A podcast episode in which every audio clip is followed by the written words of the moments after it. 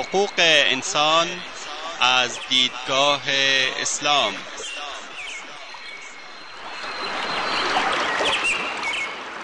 يا أيها الناس إنا خلقناكم من ذكر وأنثى وجعلناكم وجعلناكم شعوبا وقبائل لتعارفوا إن أكرمكم عند الله أتقاكم إن الله عليم خبير. ای انسان ها ما شما را از مرد و زنی به نام آدم و هوا آفریده ایم و شما را قوم قوم و قبیله قبیله نموده ایم تا همدیگر را بشناسید. بیگمان گرامی ترین شما در نزد الله متقی ترین شماست. الله مسلما آگاه و با خبر است. تهیه و تقدیم اسحاق دبیری.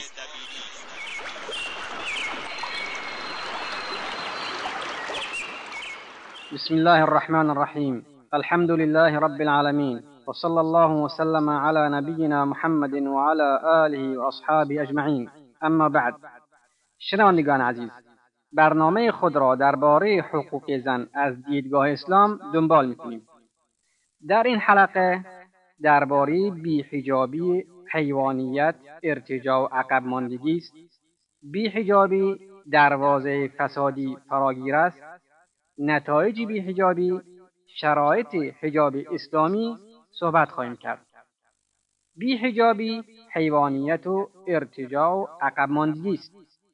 برهنگی طبیعت و خصلت حیوانات است هرگاه انسان به سوی آن گرایش پیدا کند به عقب برمیگردد و به مرتبه ای پایین تر از مرتبه انسانیت که خدا به بشر ارزانی داشته و میل و گرایش به حجاب و پوشش را در نهاد و فطرت او گذاشته سقوط می کند.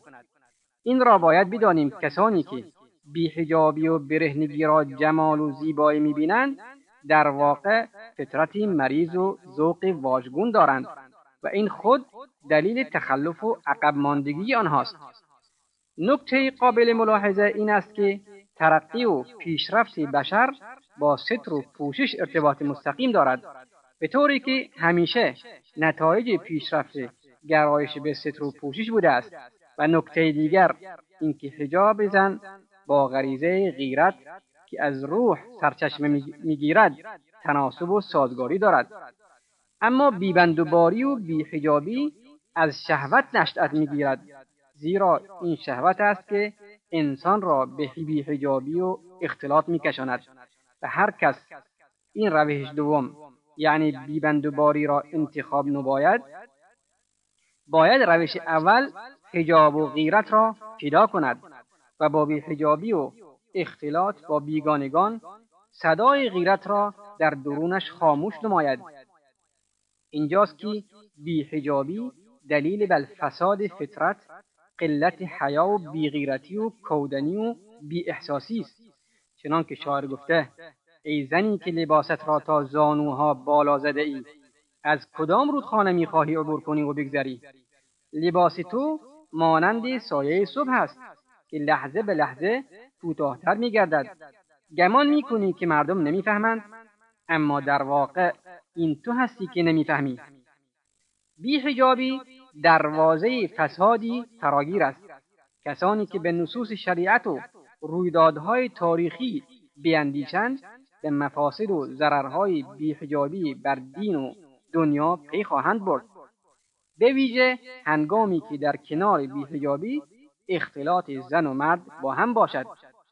نتایج بیحجابی یک زنان بیحجاب در آرایش حرام و غیر شرعی برای جلب توجه هرچی بیشتر با یکدیگر به رقابت می‌پردازند به طوری که در این راستا ارزش های اخلاقی پایمال و انبال زیادی حیف و میل می شود و زن به شکلی کالای حقیر و پسی در می آید که برای نگاه تماشاگران به بازار عرضه می شود. دوم باعث فساد اخلاق مردان به ویژه جوان و نوجوانان می شود و آنان را به ارتکاب انواع کارهای زشت و حرام وامی دارد سوم روابط خانوادگی را به هم می‌زند اعتماد افراد خانواده نسبت به یکدیگر سلب شده و باعث عدم اعتماد میان افراد خانواده و شیوع طلاق در جامعه می شود. چهارم با زن به عنوان وسیله تبلیغاتی یا آلات سرگرمی در زمینه های مختلف تجاری رفتار می شود. پنجم بی حجابی برای خود زن نیز بد تمام می شود زیرا نمایش اندام خود نوع اعلان سوء و خبس درونی است و همین امر باعث می شود تا مورد اذیت و آزار افراد شرور و نادان قرار گیرد ششم. انتشار انواع بیماری ها رسول الله صلی الله علیه و آله و سلم میفرماید هرگاه زنا در قومی به حدی شیوع پیدا کند که علنی و آشکار گردد تاعون و انواع بیماری های بی سابقه میان آنها شیوع پیدا خواهد کرد. هفتم زنایی با چشم به سهولت و آسانی انجام می‌گیرد. رسول الله صلی الله علیه و آله و سلم میفرماید زنای چشم نگاه کردن است و حفظ و نگهداری چشم از نگاه به نامحرم ما به نامحرم که ما برای رسیدن به رضای خدا به آن دستور داده شده ایم مشکل می شود هشتم جامعه که بر اثر بیحجابی دچار فساد و فحشا شده است سزاوار نزول عذابهای عمومی میگردد که قطعا خطرش از بمبهای ای و زمین لرزه ها بیشتر است. خداوند میفرماید وإذا أردنا أن نهلك قرية أمرنا متر فيها ففسقوا فيها فحق عليها القول فدمرناها تدمیرا هرگاه بخواهیم شهر و دیاری را نابود کنیم افراد ثروتمند و خوشگذران و شهوتران را به قدرت میرسانیم. پس آنان در دیار به فسق و فجور می‌پردازند. در نتیجه سخن تهدیدآمیز ما متحقق و قطعی میگردد و اینجاست که آن مکان را به شدت در هم میکوبیم و نابود می‌کنیم. رسول الله صلی الله علیه و سلم میفرماید اگر مردم منکر را ببینند و آن را تغییر ندهند به زودی خداوند آنها را دچار عذابی فراگیر و همگانی خواهد کرد. شرایط حجاب اسلامی اول پوشیدن همه بدن زن بنابر قول راجح. و بعضی از علما ظاهر کردن چهره و دو کف دست را مباح دانستند به شرط اینکه زن دچار فتنه نشود و دیگران را هم به فتنه نیندازد. یعنی زیبا نباشد و دست و صورتش را هم آرایش نکرده باشد. همچنین غالب افراد جامعه که در آن زندگی می کند افراد فاسد و فاجر و چشمکران نباشند. ولی این قول قول مرجوح است و قول راجح پوشیدن تمامی بدن که صورت هم شامل آن می شود دوم خود حجاب زینت نباشد زیرا خداوند میفرماید ولا یبدین زینتهن الا ما ظهر منها. و زینت خیش را آشکار نکنند مگر آن مقدار که ظاهر است. و همچنین در آیه دیگر میفرماید ولا تبرجن تبرج الجاهلیت الاولى مانند جاهلیت پیشین در میان مردم با آشکار ساختن اندام و زیورالات خود ظاهر نشوید. و در اصل خداوند قانون حجاب را وضع نموده تا زینت زن پوشیده شود. پس معقول نیست که خود حجاب زینت باشد. سوم حجاب زخیم باشد. نازک و شفاف نباشد. حجاب باید زخیم باشد زیرا ستر و پوشش فقط با لباس زخیم متحقق می شود اما زن در لباس شفاف هرچند به ظاهر پوشیده است اما در حقیقت عریان و لخت است. رسول الله صلی الله علیه و آله و سلم میفرماید به زودی در پایان امت من زنانی می آیند که به ظاهر لباس پوشیده اند ولی در واقع عریان و لختند بالای سرشان مانندی کوهان شطور است؟ آنها را لعنت کنید زیرا آنها ملعونند. و در حدیث دیگر آمده است که این زنان وارد بهشت نمی‌شوند حتی بوی بهشت هم به مشام آنها نمی‌رسد. و این در حالی است که بوی بهشت از مسیر بسیار طولانی به مشام می‌رسد. این حدیث دلالت می کند که پوشیدن لباس شفاف و نازک به طوری که اوصاف بدن را ظاهر نماید از گناهان کبیره شمرده می شود و باعث حلاکت و نابودی می گردد. چهارم لباس حجاب باید فراخ و گشاد باشد تنگ نباشد. زیرا هدف از حجاب جلوگیری از فتنه است. و لباس تنگ حجم و اندازه همه بدن یا بعضی از بدن را نشان می‌دهد و اعضای بدن را جلوی چشم مردان به تصویر می‌کشد. و پروازه است که این نوع لباس باعث فساد و فتنه میگردد.